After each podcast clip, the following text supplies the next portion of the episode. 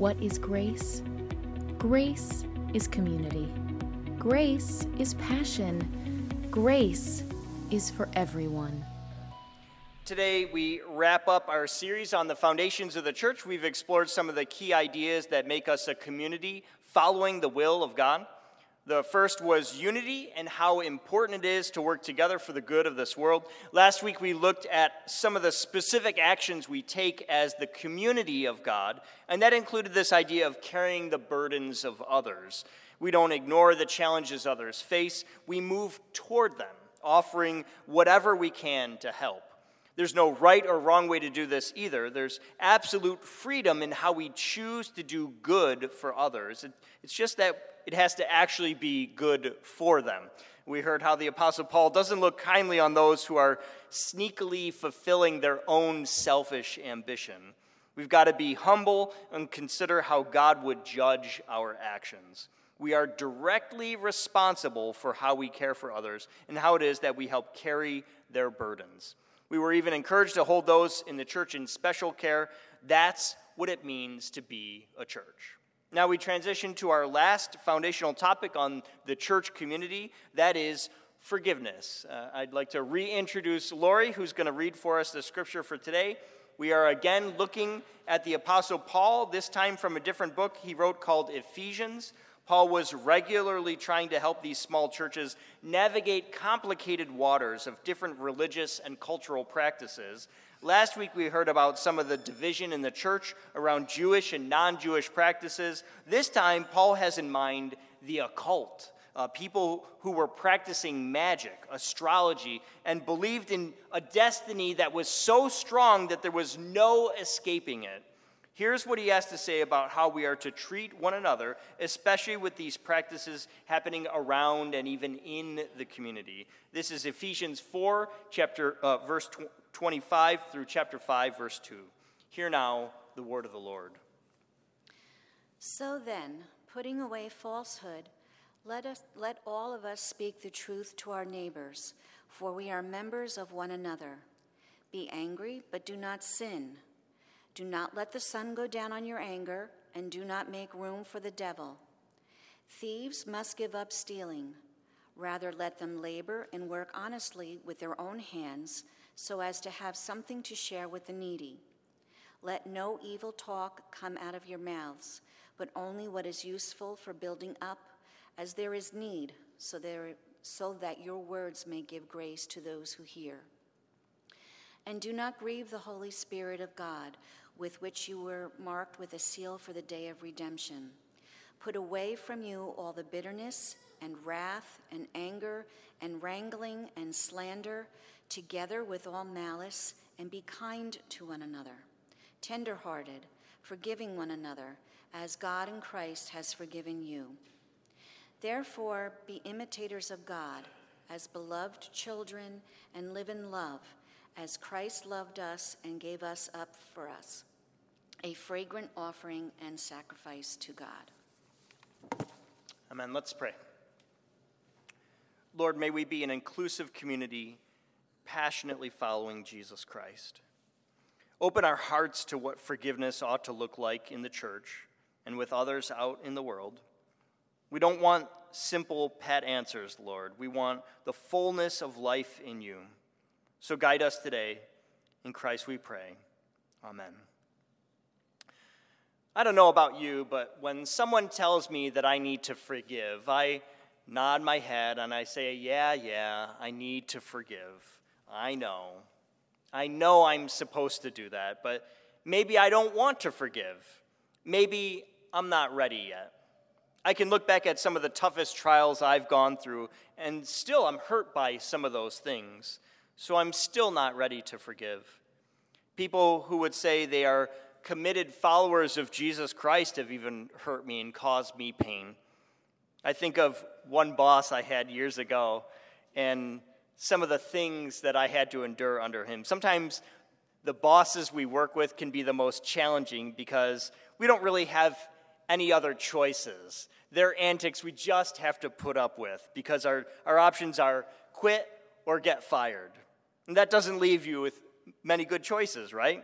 And if you don't have other things in order in your life, like money to get you through uh, finding your next job, an education in the right field, stability in your home life, or good health, you could find yourself truly stuck enduring an awful hardship. Well, I was stuck like that several years ago. I had a boss that accused me of doing things I didn't do, blamed me for things that I had no control over, and did things behind my back to mess up my career. If it's getting later into the evening and you ask me the right set of questions, you can still get me real riled up and tell you all about what happened in this period in my life. But the biggest problem I had with this person in my mind was the style of leadership that this person used. Years later, I heard the label for it as the zap gotcha method. He wouldn't tell you what your job was or what his expectations were. He'd let you do whatever you wanted. But as soon as you did something that he didn't like, zap, he'd get you for doing the wrong thing. And I was too young to understand what was happening at the time, but as I've gotten older, uh, and manage people myself, I saw how preposterous this whole scenario was. It was at the tail end of working with this person after a final zap for no good reason that I vowed that I would never do that to somebody that I worked with, someone that I managed. I was going to be a better leader than that. So I started reading up on management if I'm going to be better than this person was, I got to know what I'm doing here. So I started reading up on how to work with other people. One of my favorite books is the story of a man who was an awful manager himself and eventually got fired for not leading well. With nothing to do, he ends up coaching a pee wee hockey team and he realizes that the problems he has at work are the same things plaguing his work with this Pee Wee hockey team. He's got to learn a different way of doing things, and he sees how zapping people when they do something wrong doesn't make people better, it makes them worse. It makes people walk on eggshells, worried that they will upset the boss or violate some unwritten rule that they didn't know about. So he learns the right way to lead is to catch people doing things right. That's what encourages people. That's what builds them up and motivates them to work together and benefit the rest of the group. So I put this into practice. I'm catching people doing things right. I'm encouraging a better, healthier environment, and I feel good. I'm doing it right. I have created a better environment so that people are not emotionally scared and scarred from being at work. A few years removed from being so stuck, I feel on top of the world And that's when I noticed that there was still something broken inside of me. That vow may have helped me to grow as a person, but it certainly didn't heal that hole in my heart from those injuries. It didn't reduce my bitterness. It didn't cure the anguish from that trauma. So, what did I do wrong? How come I created a better path bringing good out of the bad that had happened to me, and I'm still upset. Why can't I get over that pain? And I know what I went through is just one of a long list of different kinds of pain and traumas that people go through. I've only been here at Grace for a little over a year now, but I have heard some of your painful experiences divorce, cancer, chronic pain, even fighting leading to factions. One of the toughest things I think many people have to deal with is not getting along with someone. And every time you are in the same room together, it's like daggers are coming at you. They don't even have to say anything. They just give you a look or turn, uh, turn around and walk away. And the trauma of the past is visiting you all over again. How do you heal when the past keeps hurting you in the present? In the Christian faith, this is a problem that we confront head on. We don't skirt around this issue or blame the victim. We say there is a better way to be in community, and the key here is forgiveness. The Apostle Paul, who was the founder of this church in the city of Ephesus, was writing to encourage them about what it looks like for this community to follow Jesus Christ. He starts by reminding them that this community was formed by the grace of God and that Jesus' death and resurrection means all of us have the opportunity to be adopted into the family of God. We can be made alive in Jesus Christ. Then he tells the church three things about what it means to be this Christian community. One, being united together, which we talked about two weeks ago. Two is that we live a new kind of life in Jesus, which we talked about last week in carrying each other's burdens. And three is that this new life comes with new rules. The new rule is build each other up, be kind to each other, be tender hearted, and finally, forgive one another as God in Christ has forgiven you. Now, Paul has some cachet with this community. They respect him a lot because when he was there with, with him, there was a, a pretty incredible incident that happened. It's actually found in another book of the Bible, the book of Acts, and it describes how Paul was preaching in the city and a guy named Demetrius was upset. He was angry that Paul was drawing people away from buying his silver shrines. Uh, there was a big temple of Artemis in this city, which was actually one of the seven wonders of the world. Some even said that of all the wonders, this one was the most spectacular. So Demetrius sells these silver shrines to remind people of their visit to this beautiful temple and to pray to Artemis. They are making a ton of money doing it, but since Paul showed up on the scene, they started to lose some of their profits. They are so angry that they start a riot. They shout and scream and they want to kill Paul and his two friends with him because people keep converting and are rejecting idolatry, which these silversmiths profit off of. Paul knows what it's like to be in a riot like this because he experienced one in a previous city to this one when he was stoned. That means they literally picked up the biggest rocks they could find and they hurled them at Paul, the Apostle Paul, and uh, they did this until they thought he was dead. They dragged him out of the city to rot, but by the grace of God, he wasn't dead, and he stood back up. He went back into the city, and he kept preaching to them despite having the attempt of stoning him to death. It's a pretty incredible story, and it's nearly the same here in Ephesus. He's ready to dive right in there and persuade the people of the righteousness of Jesus, but people convince him otherwise. They love his boldness, though. They know Paul is more than willing to put his life at risk for the good of this Christian community. So when Paul says to forgive one another, they know he means it. He's serious here. He's saying, I've gone through some terrible things. In another place, it lists how he's been beaten and stoned and shipwrecked. He's drifting in the Mediterranean Sea for 24 hours. He's hungry and thirsty, stripped of his clothes. All of this just increases his resolve to tell others about God's incredible love and forgiveness. He has learned that God doesn't hold a grudge, God forgives the instant that you repent. That's one of the key ideas about forgiveness as you look at all the scriptures on the topic. Forgiveness happens when we confess and repent. Another key here is that forgiveness is not just for our sins in the past either.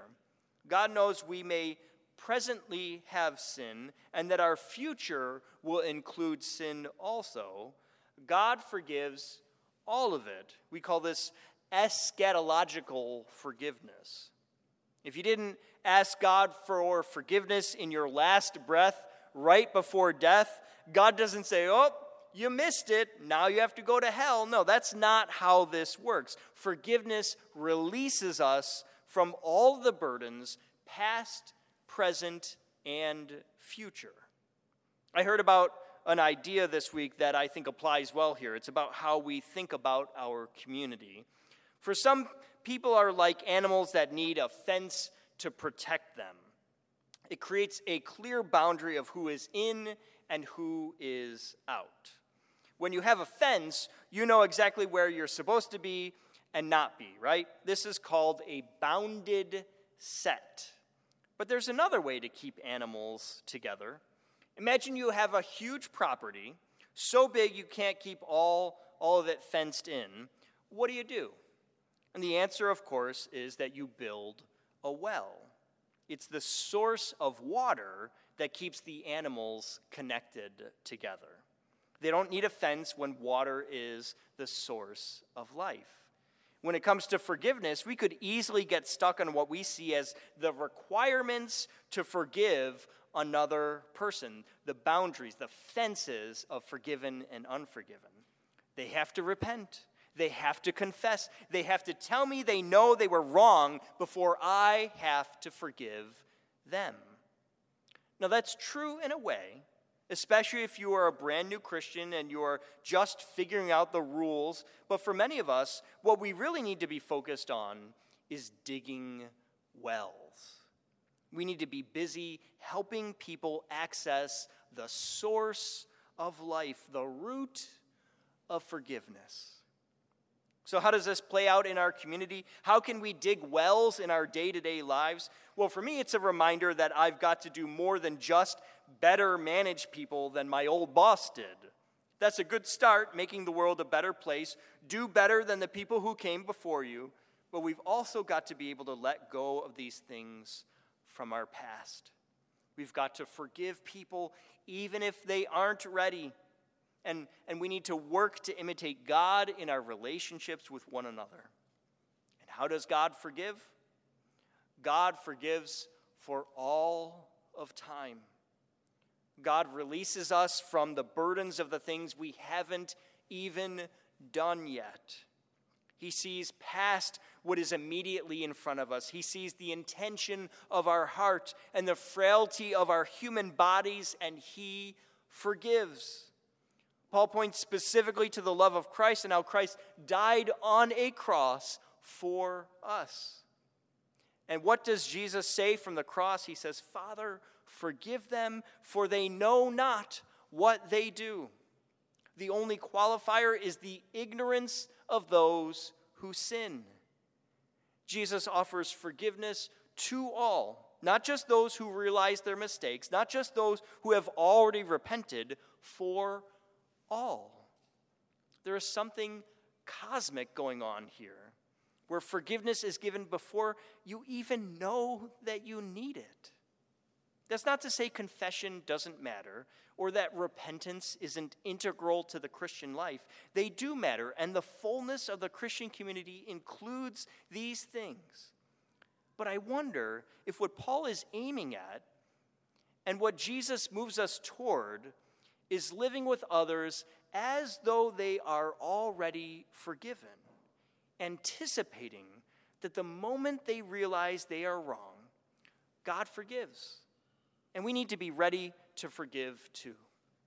In fact, living by catching people doing things right will only increase people's confession and increase the realization that they need to, to repent themselves.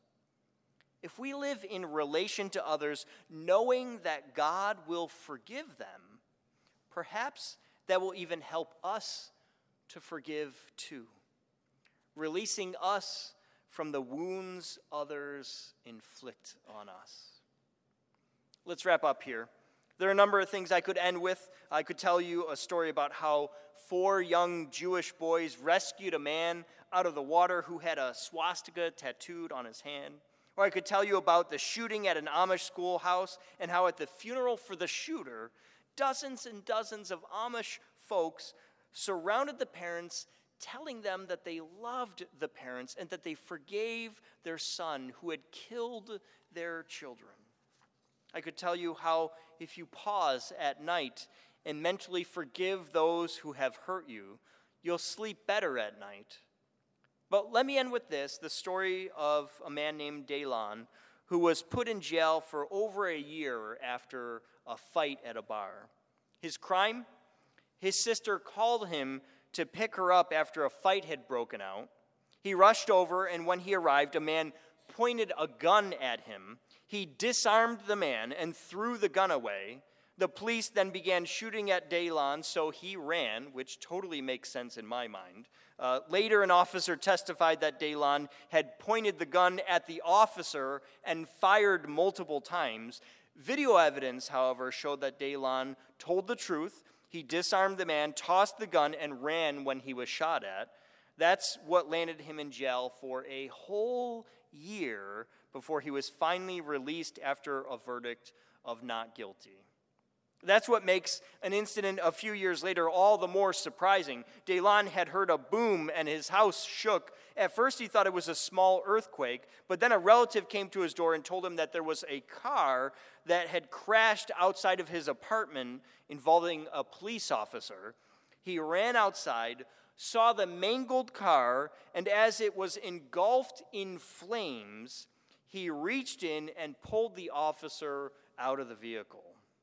After losing a year of his life from false testimony, a year away from his children and his, mo- uh, and his dear mother, he chose to forgive and risk himself to save another person. This is what he said. This is a quote. We need to work on our humanity. That's the main problem in this world.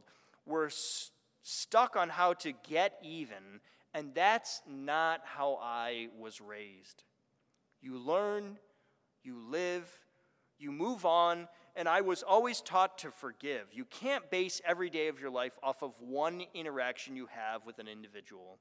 I don't want to be called a hero. I just hope that trooper sees this and knows he's forgiven. Praise God. If we could be more like Daylon, what might this church and this world look like? Such willingness to let go and forgive someone, to not hold a grudge against a person or an institution that has wronged him, is an example for all of us.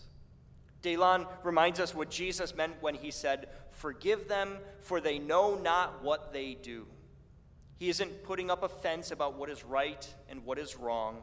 He's digging a well so that the community can experience life.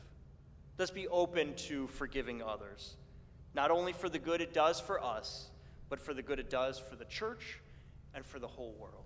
Amen. Amen. For everything happening at Grace, check out our website at gumc.org.